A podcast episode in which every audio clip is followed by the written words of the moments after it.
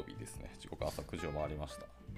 えー、っと、昨日の夜ですね、あの名作と言われている映画、ゴッドファーザーズの、えー、初代、第1作目ですね、を僕、昨日初めて見たんですけど、まあまあ面白かったですね。面白かったんですけど、まあ、あとメッセージ性も結構強かったんですけど、あのあれがなぜそこまであの当時のあの時代とか、あの時代に流行って、あんだけ名作だと言われて、なんかパート2が出たりするとか、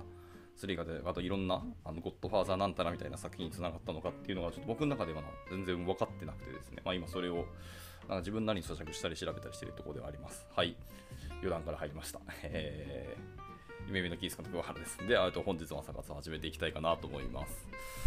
えー、っとですね、えー、今日の、えー、タイトルですけど、まあえーと、今日読む記事はタイトルにある、えー、The Funnel Technique in Collaborative User Research っていう記事ですね。こちらを読んでいこうと思います。で、多分短いので、えーと、時間が余ると思いますので、もし、えー、いけるんであればもう1個の記事、えー、テスタブルフロントエンド The Good, The Bad and The Flaky っていう記事ですね。こっちも読んでいこうかと思います。またテストの話読むんかいっていうところですけど、まあ、あの僕テスト好きなので、あのゆるりとお付き合いいただければ幸いです。というところで、えー、早速じゃあ今日も、え、入っていけたらなと思います。はい。えっ、ー、と、稲木さんですね。おはようございます。ご参加いただきありがとうございます。はい、この放送は、ただただ、あのネットで見つけた記事をだらだら読むっていう、本当にそれだけの回です。はい、じゃあ行きましょう。えー、最初、ファンネルテクニックですね。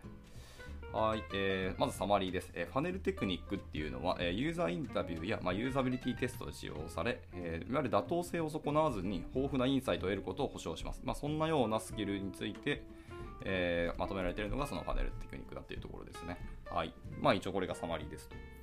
で、えー、じゃあ具体的に入ってきますけど、えー、ファネルテクニックっていうのは質的インタビューが研究手法として登場した時から、まあ、ある手法になりますと。でこのテクニックっていうのは、まあ、幅広いオープンエンドの、え、質問した後に、まあ、徐々により狭い範囲の、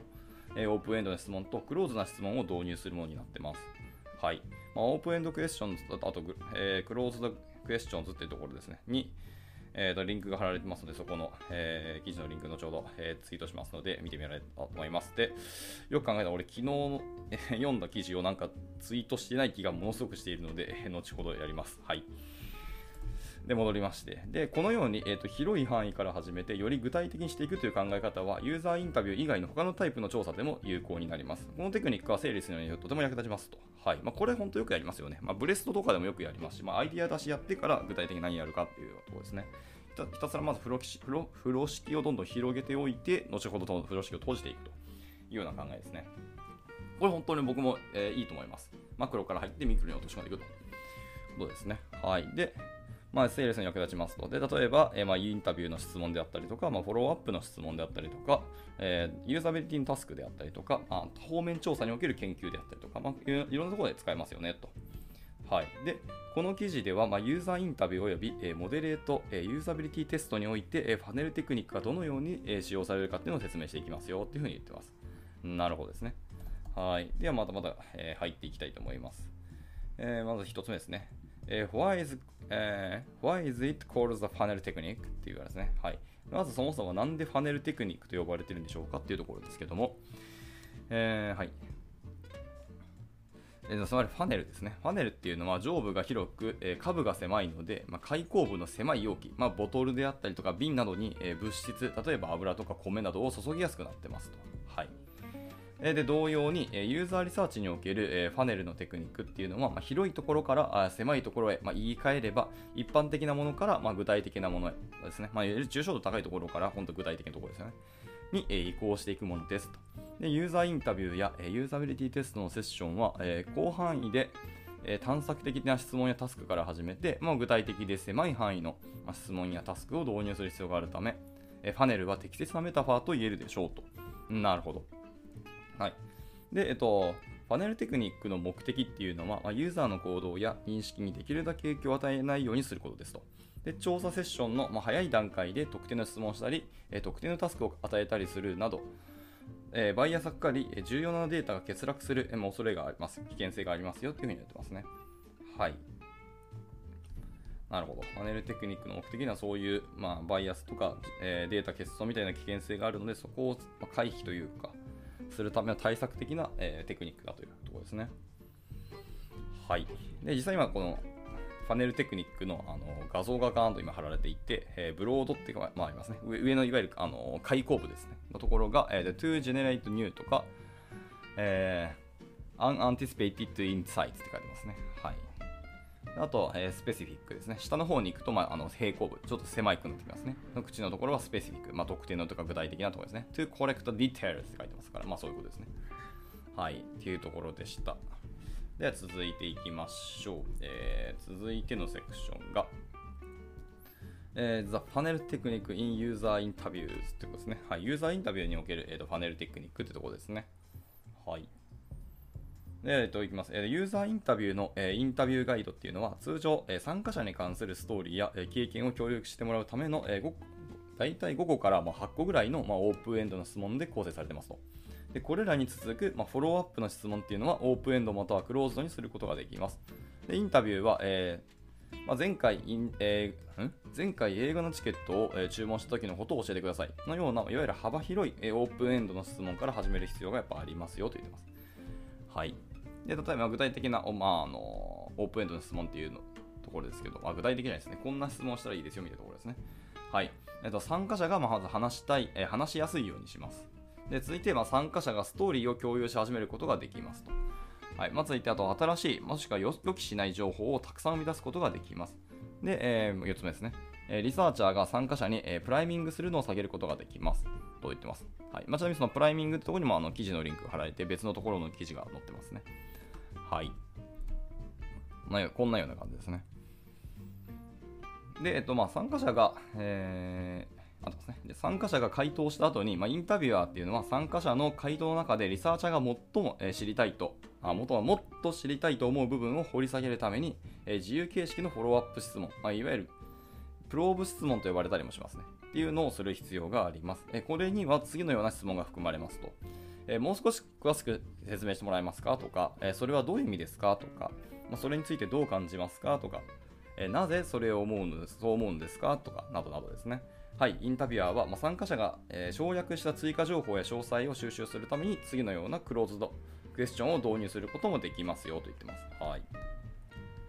えーまあ、この映画を見たのはいつですか？とか、えー一人で行きました？とか、まあその映画は何分くらいでした？とか、はい、本当にもうかなり詳細なとか具体的なところに入っていけるわけですね。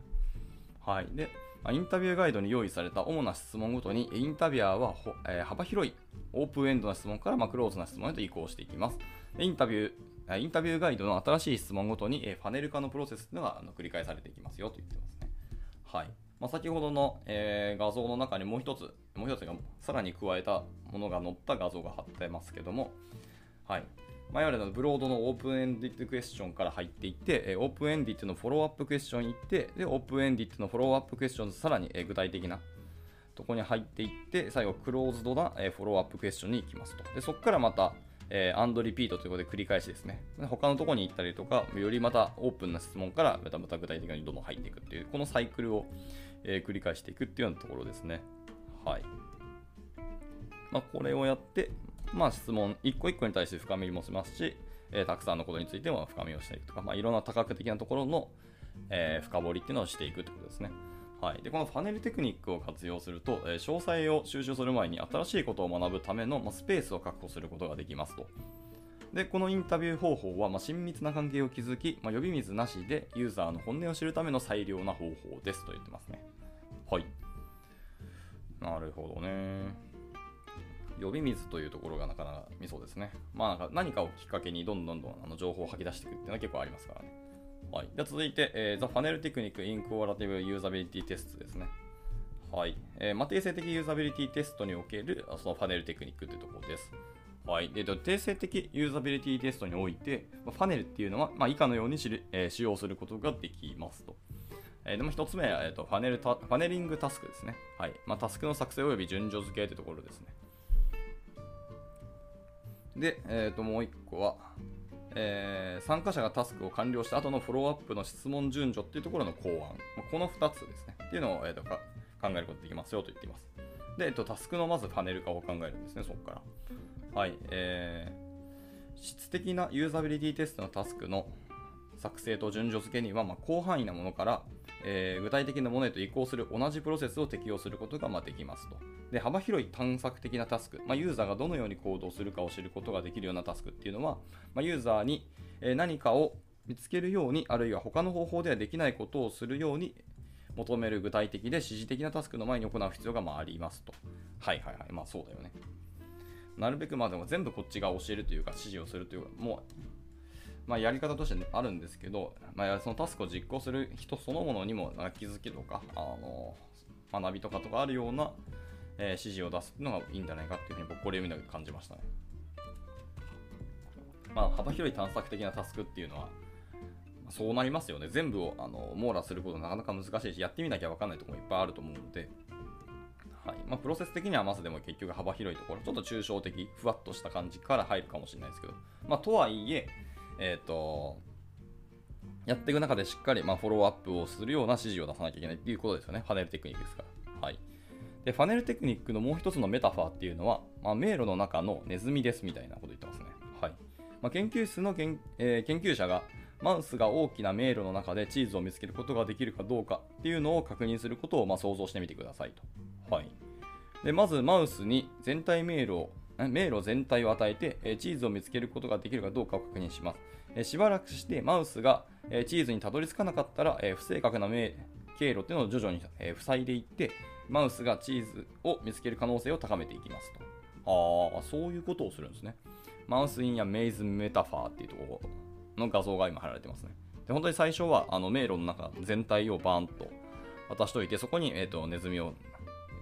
投入しますと。で、まあ、ゴールにチーズがあるんですけど、でなかなか達成、えーたどり着かなかったら、ちょっとずつちょっとずつあの不確実性のある迷路の経路をどんどん塞いでいって、まあ、最終的に1本で行けるような経路にたどり着かせると。はいはいはい。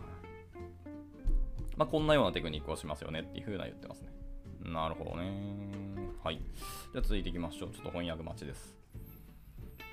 はい。で、ファーネルテクニックを応用することは、その迷路の中でネズミを誘導するようなものですと。で、ネズミがチーズへの道を自力で見つけられるかどうかをまず確認し、必要に応じていくつかの経路を閉鎖していっていきますと。で、この例えの場合、マウスは参加者であり、チーズは私たちが研究したいデザインの側面ですと。で、まず、参加者が自力でたどり着けるかどうかを確認するのが良いのですが、まあ、少し手を加える必要があるかもしれませんと言って、ちょっとテーブルが出てきましたね。はい。で、テーブルは、まあ、2, 2次元ですけども、えー、と縦軸として Task to give the participant あと,、えー、とラショネールですね。ラショネールって言うんですかね。レーショネールですかわかんないですけど。はい。まあ、参加者に与えるべき課題ですと。です。で、もう一個は、えー、と理由ってところですね。はい。で、横軸にタスク1、2、3って感じになってますけど、えーまずタスク1ですね。タスク1はこのサイトを使ってあなたが作りたいと思うレシピがあるかどうかと見てみましょうと。で、えーその理由というところですけど、えーといわゆるその幅広い探索的なタスクですね、これは。ユーザーがタスクの終点ってのを定義し、自分なりの方法で完了することをまず許可します。で次いでタスク2です。えーサイトを使って、え夕食に作りたいと思うような簡単なレシピを探しますと。はい。で、えー続いてのその理由というか、ところですけど、ここは、えっ、と、まあ、指示されたタスクになりますね、今度は。ちょっと詳細な話になります。で、このタスクは最終地点と成功基準が定義されていますと。で、参加者にこの方法では探さないようなものも見つけてもらいます。はあ、なるほど。最終地点と成功基準が定義されています、今回は。で、参加者にこの他の方法じゃ探さないようなものを見つけてもらう。あ、なんか一本道になるようなものを見つけてもらうと。はい、で、最後、タスク3ですね。で、えーと検索を使用して、えーチキンヌードルスープの、えレシピを見つけると。あもう具体的にこのレシピだっていうのを決まるわけですね。はい、でこんで今度の理由としてはもう完全に指示されたタスクですね。はいまあ、最初の方のタスクはまあ幅広い探索的なものですけど、でタスク2のところはまあ指示されたタスクで、タスク3はより詳細な指示されたタスクになりますと。でこのタスクっていうのは、ユーザーに特定の機能を使用して、まあ、あるタスクを行うように求めます。私たちはユーザーに他の方法では探さないようなものを見つけ、他の方法では使わないような機能を使うように求めていきます。あだから本当にもう手法であったりとか、えーアプローチのところ、プロセスのところももう一本に絞っていくような感じですね。はい。もうこうやっていくのが、まあ、ファネルテクニックですよねっていうような説明ですね。はあ。まあでも確かに指示出し的なものも同じような感じかもしれないですね。まあ問題はそこまで、えー各メンバーにそれぞれのタスクについての指示を出すとき、まあ、ここまで時間を取れるのかっていうのも大事ですし、まあ、ある程度フレーミングさえしてしまえば、あとはの自動的自発的に皆さん動いてくれるっていうのがいいチームだと僕は思っているので、まあ、人によりけりだと思いますけど、やり方とか、リーダーシップは人によりけりですけど、まあ、ここまでやったら確かに、えー、しっかりタスク全然遂行してくれるとは思いますけど、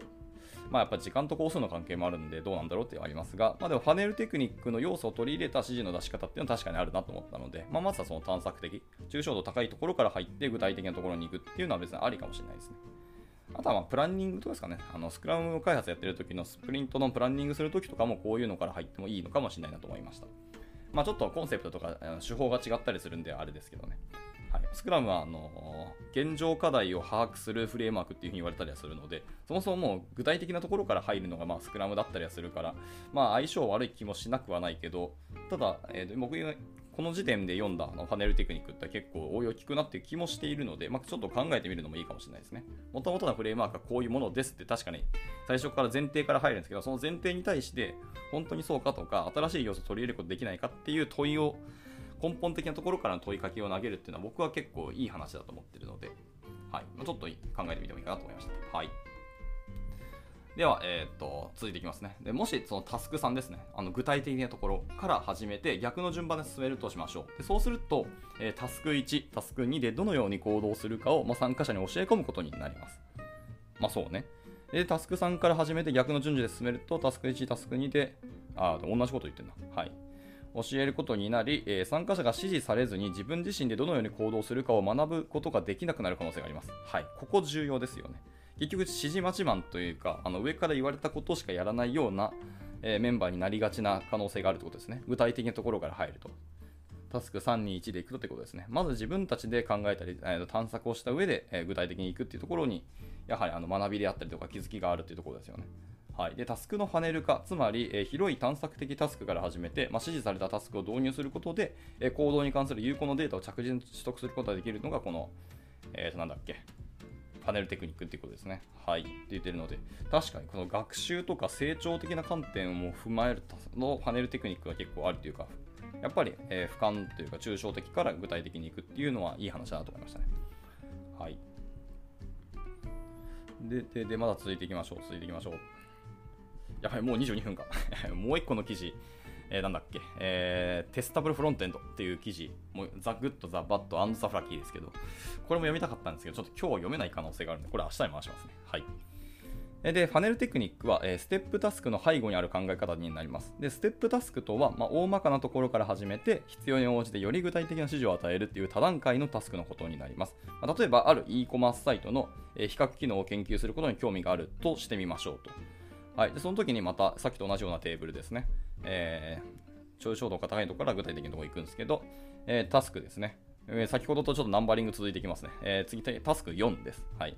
タスク4は、えー、まず買いたいと思うヘッドホンを選びカートに入れるっていうようなタスクですね。はい。まあちょっと抽象度高いですね。やることは分かりましたけど。はい。で、これは結構大まかなタスクですと。で、参加者にごく自然なタスクを与えて、えー、途中でたまたま私たちが興味を持っている機能を、えー、使うことをちょっと期待していますってことですね。はい。で、続いてタスク4.1でちょっと深掘っていく感じですね。はい、であなたの友人は Apple AirPods または Apple AirPods Pro の、えー、購入を検討していますけど、どちらを買えばいいかっていうところに、えー、迷っていますと。で、このサイトを使って、えー、友人にどちらを勧めるか、その理由を決めてくださいと。はあ、確かにちょっと具体的ですね。で、えー、次、この質問に対しては、タスクに対しては、えー、参加者が自分で自然に比較機能を発見して使ってくれないっていう場合は、このようなフォローアップの指示を出すこともありますと。まあ、そこまでそもそも比較機能とか検索機能がいけるんであれば、あの、そういう友人のサポートしなくても友人は勝手にそのままやってくれますからね。はい。いけなかった時にそういうことをしますと。で、目標は参加者をより具体的な状況に置くことで、自然ではないかもしれないですけど、その機能を使うように一応促すことですよと言ってます。はい。で続いてタスク4.2なので、またもうちょっと、えー、具体具体的なところですね。えー、ページを切り替えたりせずに、その2つのヘッドホンを比較する方法を見つけることができますか？みたいな投げかけをすると。はあ、ページ切り替えをしないんであれば、もう最初から、えー、比較するページがあるはずだってところにたどり着くので、まあ、そこに行って、えー、たどり着けたら、あのー、あれですね、比較機能を見つけているっていうことに他ならないので、そういうことですね。はい。まあ、これは先ほどの続きですけど、まあ、それでも参加者が興味のある機能っていうのを使用しない場合があるんですあしない場合ですね。私たちはさらに直接的な方法を取るかもしれません。まあ、この例では比較機能があることを強くほのめかし、それを使うよう参加者に求めていますと。はい。まあでも、たどり着かないんじゃなくて、使わないっていう、確かに人もいますいますよね、比較機能を。まあ、比較の仕方はそれぞれありますけど、較機能を知らないっていう前提でいくと、まあそういう促し方もありますよねってことでしたね。はい。まあでも確かにファネルテクニックを使ってるというのは分かりました。はい、で上記のステップタスクの例でタスク4.2まで到達した場合その機能には発見性または望ましさの問題があると結論付けられるかもしれませんしかしこのレベルの具体性を提供することでこれらの結論を出すと同時にこの機能自体に interaction design の問題があるかどうかっていうのを確認するチャンスも得ることができますよと言ってますまあそれも確かにそうですねはいで続いていきましょう、えー、ファネリングインフォローアップクエスチョンズですねはいまあ、フォローアップ質問におけるファネル化ですね、続いて。えー、さっきのあの抽象的な質問に対する、えー、とファネル化でしたけど、続いて、えー、フォローアップの質問ですね。はいえー、定性的なユーザビリティテストでは、えー、ファシリテーターっていうのはフォローアップの質問をするときにファネルのテクニックを使用します。例えば、参加者がタスクを終了した後に次のような質問をすることがありますと言ってますね。はい。で、またこれもテーブルになっているので、えー、1、2、3ってあるから、まあ、具体的になっていくんでしょう。1つ目ですね、えクエスチョン1は、えー、この活動をウェブサイト上で行うことについて何か感想はありますかっていうところですね。もう本当にふわっとした質問です。でこの後半広範囲で自由な質問により参加者は完了したタスクに関連することを、ま、共有することができますと。はい、で続いてクエスチョン2ですね。え、簡単なこと、難しいことはありましたかと。はい、これによって具体的な質問形式の、え、具体的な自由形式の質問っていうのは使いやすさに重点を置いていますと。でここではユーザーに対して使ってよかったことと思うこと、もしくはあるいは苦労したと思うことを思い出してもらうように促していますとですね。はい。なんか結構逆なんだな。はい、で、最後質問、クエクエスチョン3ですね。3ですけど、えー、使用しているフィルターについてどう思いましたか？というところですね。はい。まあ、より具体的な質問となる自由回答になります。ここでは、えー、タスクで使用した特定の UI 要素についてユーザーの注意を喚起していますというふうに言ってますね。ああ、でもアンケートとか質問取るときによくやるのって結構具体的なところからバーッと入ってて最後に何かありますか？本当に自由形式であの思うところ何か追加で何か、えー、かけるもの出しておきたいものありますか？みたいなアンケートが圧倒的に多い印象があるんですけど、まあ、確かにファネルテクニックを使って逆説的に入っていくっていうのはかなり面白いっていうか興味深いですね。一番最初にあのー超抽象度高く何でもいいからなんか感じたことないですかみたいなことから入るっていうのはいいとは思いますけど、一方で、まあ、あの回答者って自由形式の回答めんどくさいって思う人が圧倒的に多いんですよね。はい、でしかもそれを必須とかにしてしまうと余計にもうもうその瞬間から閉じてしまう可能性もあるのでちょっと危険な感はありますけどでも回答させるという意味では最初にこう抽象度高くふわっとやらせといて、そこからま具体的なところ、ま、こちらが聞きたいところにちょっとちょっとずつ促すのもいいですけど、まあ、そこからなんか派生して、そういえばあれもあったなみたいなところで行くかもしれないですね。まあ、だからこそ、最後の最後にふわっとさせる方がいいんじゃないかって気もしなくはないですけど、えーとまあ、最初から具体的なところに行くとなんか考えが最初からも考えとか見るところがフォーカスされてすぎてしまってて他の発想に行かないっていう危険性も正直あったりはするのでこちらが用意するその質問の数を増やしてそのいろんな考え観点での回答とか感想を聞いてみるっていうふうに促すのもありではありますが、えそうすると今度は質問の数が増えすぎてしまってて、えっと、回答者がそれはそれでやっぱり重いのか面倒くさいと思っちゃう可能性もあるので、まあ、結構バランスはありますね。ただまあある程度フォーカスとか、あのー、見るところを絞った上での自由回答形式から入るのは僕は結構いいのかなと今なんかなんとなく思いました。はい。えー、余談はさておき戻ります。はい。で、先ほどの例では、えー、幅広い自由形式の質問から始めて、より多くのフィードバックが欲しい UI 要素に関連する特定の自由形式の質問へと、まあ、範囲を狭めていますと。で質問3からですね、クエスチョン3から始めて、えー、逆の方向にすべきではありません。あ、言われてましたね。べきではないんですね。なぜなら参加者は促されることなく自発的に情報を提供するのが常に良いからですと、この人はおっしゃってますね。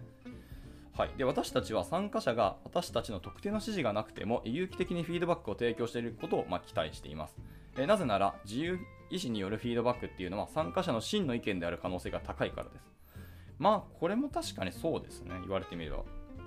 で参加者に特定の要素に関するフィードバックを求めることは危険です。え参加者が単に研究者のために意見をでっち上げる可能性が常にあります。まあ、なんですかね、可能性はあります。しかし、しかしてなんかユーザーインタビューとかから行くと、まさになんか、あのインタビュアー側の方、インタビュー E、えどっちだっけ？インタビュアー、インタビュー E、どっちだっけ？R ですね。インタビュアーの方の意図を組んだとかそういうバイアスをかけて回答をする可能性もちょっとあったりするので、本当にその意図が真の意見ですかっていうと、なんか疑問になったりするので、確かに最初から具体的に入るとそう危険性はすごく高いですね。なるほど。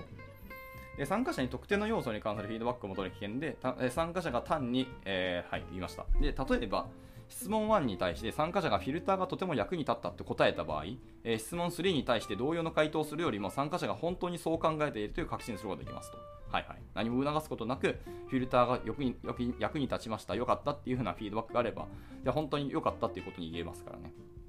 何も出てこなくて促してって最終的にフィルター機能についてどうだったってなる場合は実はそんな良くなかったっていうことですよね。なるほどです。はい。じゃあ最後、えー、ここまでいって、えっ、ー、と、サマリーですね。で、終了にしたいと思います。よいしょ。えー、じゃあ最後、サマリー、まあ、まとめですけど、パネルテクニックっていうのはユーザーインタビューまたはそのユーザーユーザビリティテストで質問またはタスクを行うときに使用できます。より具体的な質問またはタスクを導入する際に、まあ、幅広い自由形式の質問またはタスクから始めてください。このアプローチっていうのは重要な情報を見逃さないようにし、参加者には早すぎる促しとか、まあ、呼びかけをしないようにするのにも役立ちます。はいまあ、インタビューやユーザビリティテストの司会とか、まあ、ファシリテーションですね。について詳しく知りたい場合は、はいまあ、5日間の、えー、訂正調査コースとか、1日間のユーザーインタビューと、えー、ユーザビリティテストのコースっていうのがあるので、そこを見てみてくださいと。まあ、そういうなんかワークショップ的なものをやってますよってことでした。まあ、そのリンクも貼られてますので、まあ、見てみていただければなと思います。はい。というわけで、まあ、30分超えましたので、え今日の朝活はこちらで以上にしたいと思います。えー、 funnel technique っていうところでした。まあ、 in qualitative user research なので、まあ、ユーザーリサーチの、えー、質を上げるための、えー、 funnel technique ってところだったので、まあ、実際プロジェクト進捗とか、あのチームビルディングとか、あのタスクの管理とかについて、直接的に使えるってわけではないですけど、要素的には確かにありだなと思いました。特にブレストとかするときもまさにこれだなっていう感じはするので、まあ一つ参考になったなと思いますし、このテクニックを使える場面では使っていくっていうのは結構いいなと思いました。はい。というわけで、まあ、ちょっとあまりエンジニアには関わりがない、まあ、ユーザーインタビューなんてあんまあんまエンジニアはやらないですからね。ところなので、えー、と直接的なあれではないですけど、まあ、人生におけるスキルとして一つ持っておくのは全然いいなと思いますね、これは。ソフトスキルですね、まさにこれは。なので、というところでした。はい。まあ、参考になれば幸いです。じゃあ、えっと、まあ、もう前日、前日ですね。あのー、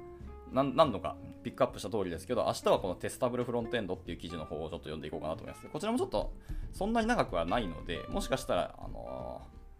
ー、途中でスパッと終わってしまう可能性が、あー、ごめんなさい、嘘嘘です。結構長かったわ。かなり長いですね、これ。明日一日で終わらない可能性がありますね。はい。まあ、なので、明日はまたちょっと、